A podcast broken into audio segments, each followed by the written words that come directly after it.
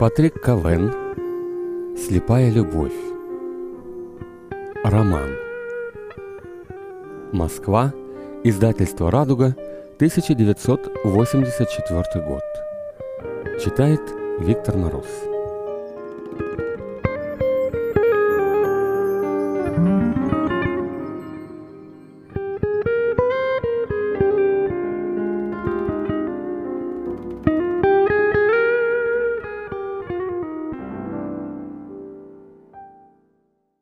Пескарола.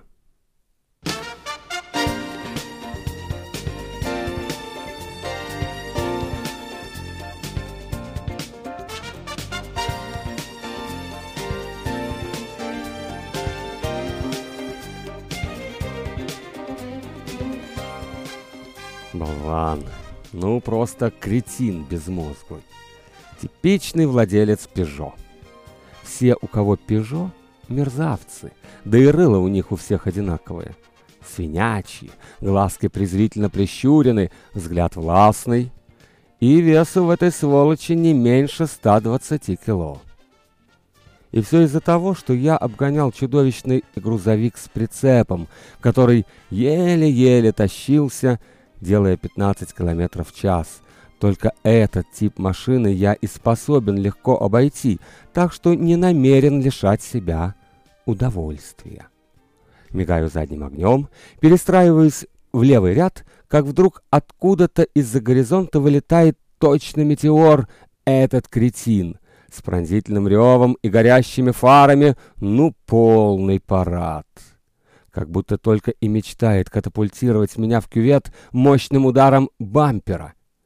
Я спокойно перестроился, а он за это время, которое ушло у меня, чтобы вернуться в свой правый ряд, достиг уже, надо думать, Марселя.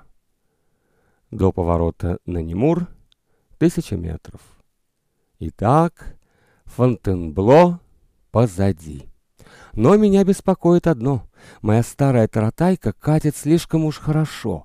Как я не напрягаю слух, ни малейшего дребезжания, никакого настораживающего звука или запаха гари. Эта рухлядь с восторгом пожирает километры, она уже разогналась до девяноста в час, держится на этой скорости и мчится, очертя голову на юг, будто только-только сошла с конвейера. И именно это тревожнее всего. Слишком уж гладко все идет. Когда кирпич наконец упадет мне на голову, он будет увесистый. Это как в вестерне. Все спокойно. Парень играет на губной гармонике, и вдруг бац! Индейцы. С выездом из города я во всяком случае справился отлично. На улицах никого не было, кроме ранних велосипедистов. Резвый прохладный ветерок перекатывал газетные листы в водосточной канаве. Небольшая пробка перед улицей Ализия и у поворота на Орли, но вот уже полчаса, как дорога совершенно свободна и нудна. Офигеть можно. Это грубо, но точно.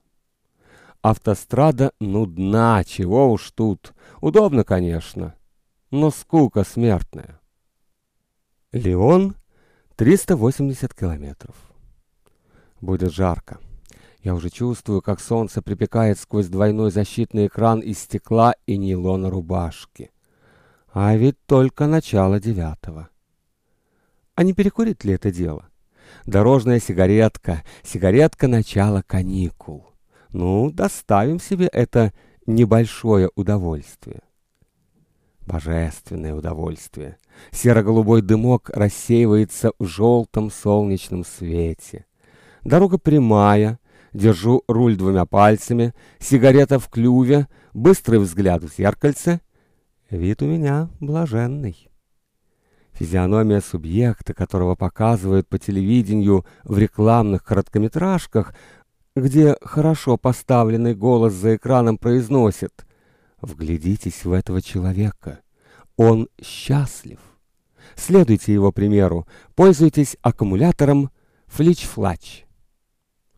Это наводит меня на мысль, что я давно не вспоминал о своем проклятом аккумуляторе. Длинный вираж. слева холмы. В детстве я наверняка учил их названия. В начальной школе с географией у меня было неплохо. И куда только потом все это девалось. А что если побаловать себя музыкой? Приемник сопит, как насморочный астматик, но иногда все же удается что-нибудь поймать. Радио Люксембург. «Люби меня, люби меня, сожми в своих объятиях, я говорю о-ла-ла-ла, люби меня, люби меня». Невыносимо. Мне уже доводилось слышать эту певицу по телеку. Крупная помятая блондинка, которая вертит задом, точно у нее под копчиком три осиных гнезда. В альбомах у некоторых моих учеников наклеена ее физиономия.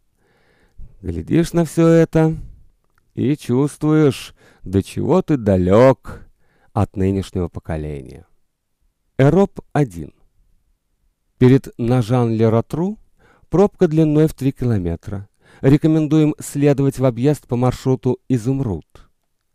Небольшой затор у Вена, но дальше повсюду отмечается достаточная свобода передвижения. Счастливого пути, отпускники. Солнце светит по-праздничному, жизнь прекрасна, море синее. Следующее сообщение через десять минут. Слушайте Джонни. Дикторы вроде этого с теплым и динамичным голосом вызывают у меня комплекс неполноценности. Лихой, наверное, парень. Неизменная белозубая улыбка, обтекаемая машина с откидным верхом, роскошные девицы на заднем сиденье. Они летят вперед, испуская радостные возгласы, как на рекламе Кока-Колы. К черту радио! Внимание! Обгоняю. Взгляд в зеркальце. Сзади никаких рычащих «Пежо». Пошли! Косой взгляд на ходу. В Симке их человек тридцать, не меньше.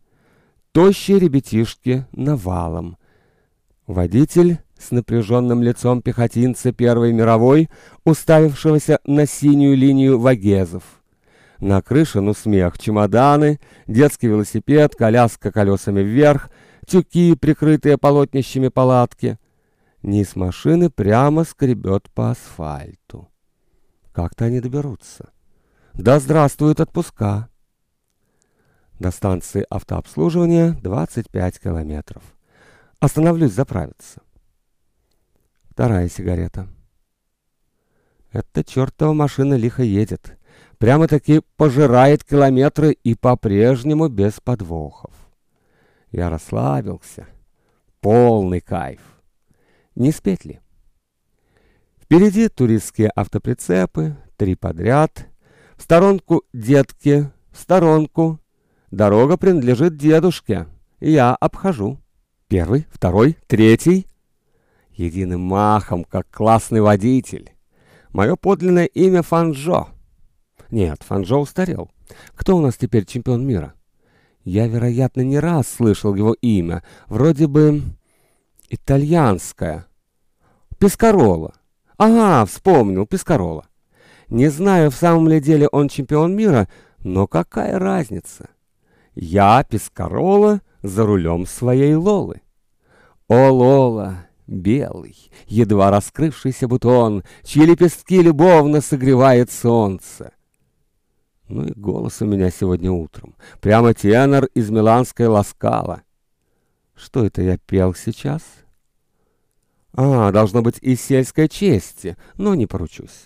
Во всяком случае, я в форме. Никаких сомнений. Внимание, бензозаправочная станция. Народу немного, особенно у колонки с обычным. Насос с обычным не так-то легко найти. Иногда мне кажется, что я последний, кто потребляет не супер. Воспользуюсь случаем. Разомну ноги и справлю естественную нужду. Выкладываю тридцать франков, что ни день, то дороже, и ставлю своего скакуна на полупустую стоянку перед одноэтажным магазином, витрины которого напоминают филиал галереи Лафайет. Интересно. Автострада с ее станциями обслуживания все больше и больше смахивает на бульвар Осман. Ноги немного затекли, Я вылезаю из машины. Как хорошо. Давно уже я не чувствовал ласкового солнышка на лице. Еще одно забытое ощущение. Смотрю на ближайшую витрину и вдруг вижу его. Я считал, что давно вышел из возраста, когда влюбляешься с первого взгляда, но тут удар прямо в сердце. Точь в точь, как я мечтал. Строгий костюм, пиджак на двух пуговицах, но джинсовый, с накладными карманами, брюки расклешены. Лучше не бывает. Быстрый взгляд на ярлык. Атавизм низкооплачиваемого. сто пятьдесят франков. Это мне по карману. Не дышу. Шуточное ли дело? Обычно я созреваю недели три, выбирая между мелкой клеточкой в Самаритен и блекло-коричневым тергалем у Эсдера. Купить вот так, без раздумий, сходу, на автостраде? Невероятно.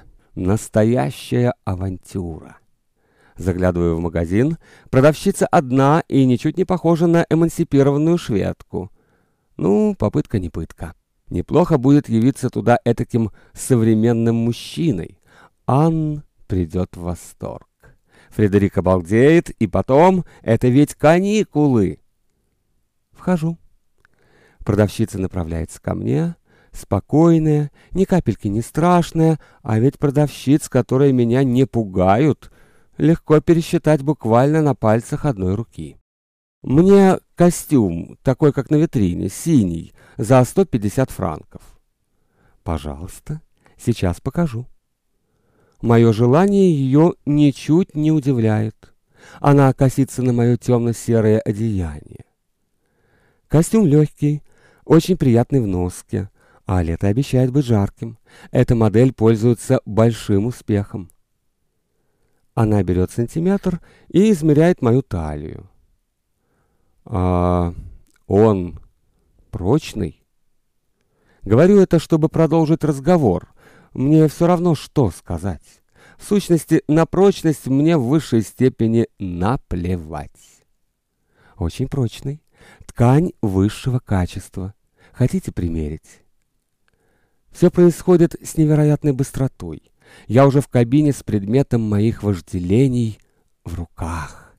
Кабины неизменно повергают меня в панику. Нет ничего коварнее. Занавески, скользящие по штанге, никогда не сходятся плотно. И такое ощущение, будто две тысячи пожилых дам уставились в щель на мои тощие икры, толкают друг друга в бок, показывая на мои носки баранками, и хихикают, глядя, как рубашка хлопает меня по ягодицам.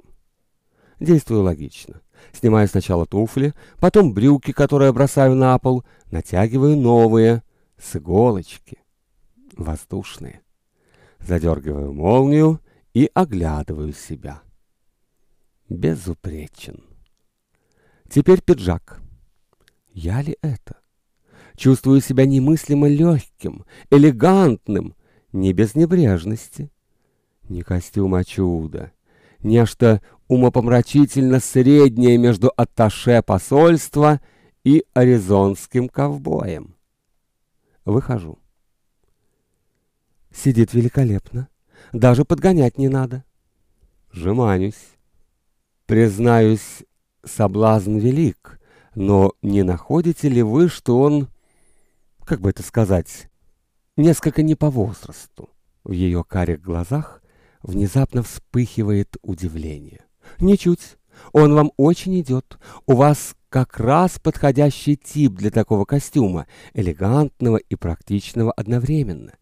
Вчера такой костюм у нас купил господин, которому было не меньше шестидесяти, так что вам беспокоиться нечего. Шестьдесят. Это решает дело. Я беру. Сам себе удивляюсь. Никогда не подозревал за собой такой решительности. Останетесь в нем. Эта женщина поистине гениальна. Да, пожалуй, и впрямь будет жарко. Бросаюсь в кабину, подбираю с полу свои старые брюки, пиджак, протягиваю ей. Все вместе весит по крайней мере пятьдесят кило и выглядит до отвращения уныло. И как только я мог так долго таскать на себе эту дрянь? Перекладываю ключи, бумажник, ручку и подписываю чек.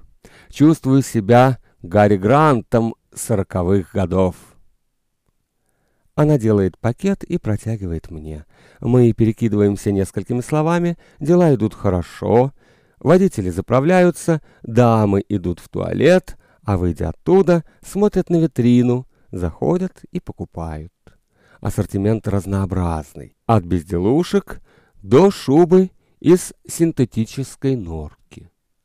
Зимой, конечно, потише. Входят два покупателя. «Всего доброго, мадам». «До свидания, мсье. Благодарю вас». Выбираюсь на солнышко. Иду, не касаясь земли. Четвертая сигарета.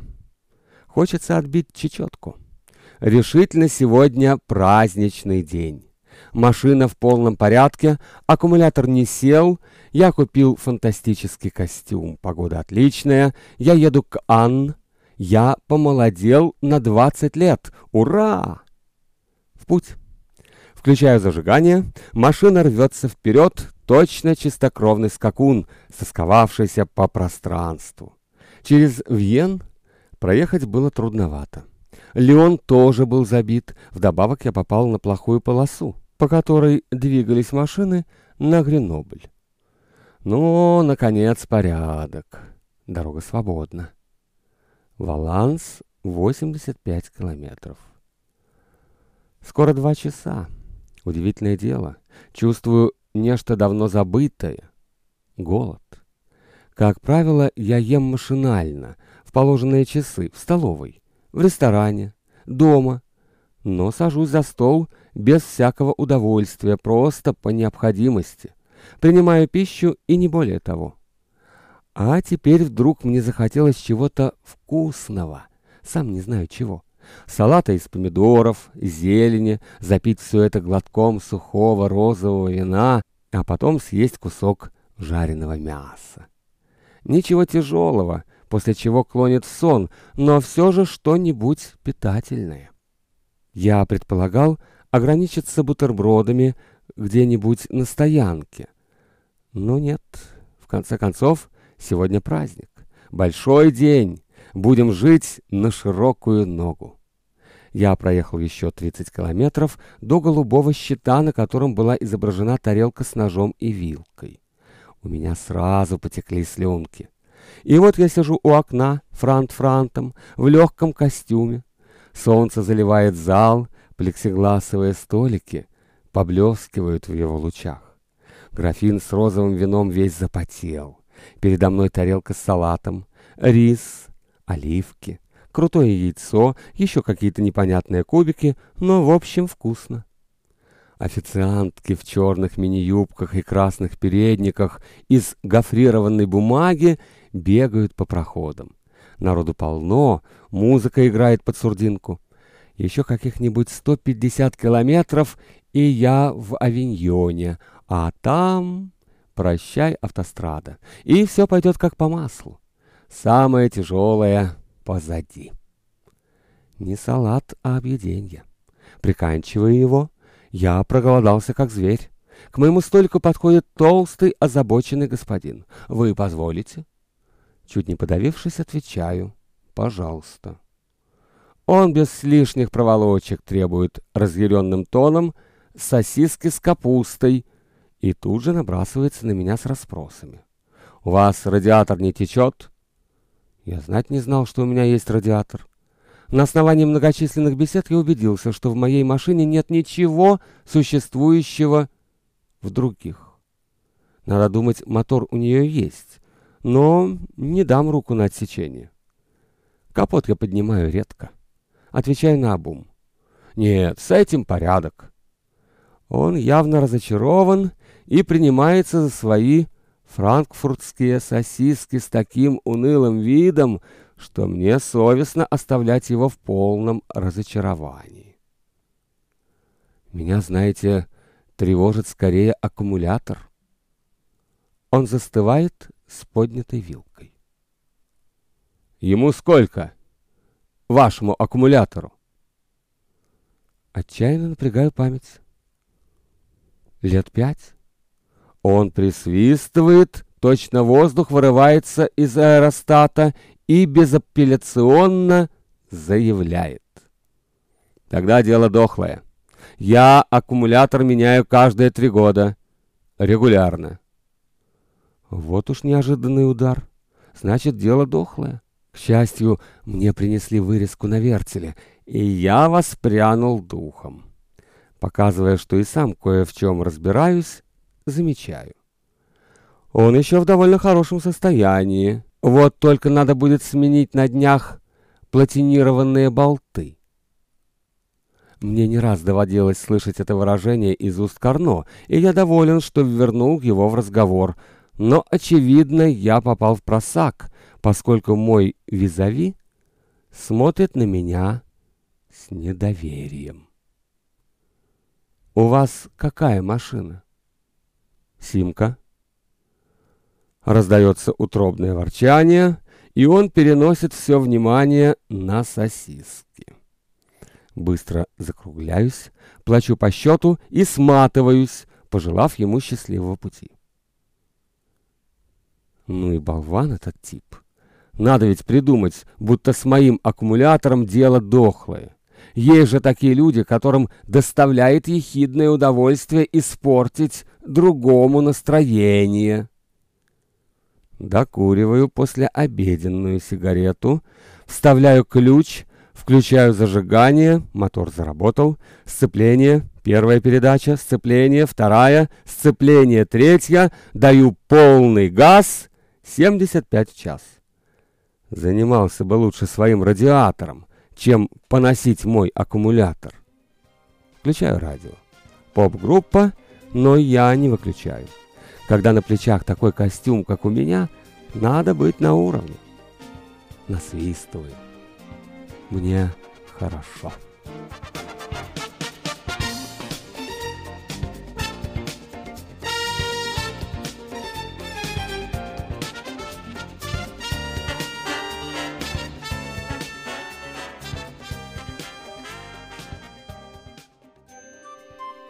Продолжение следует.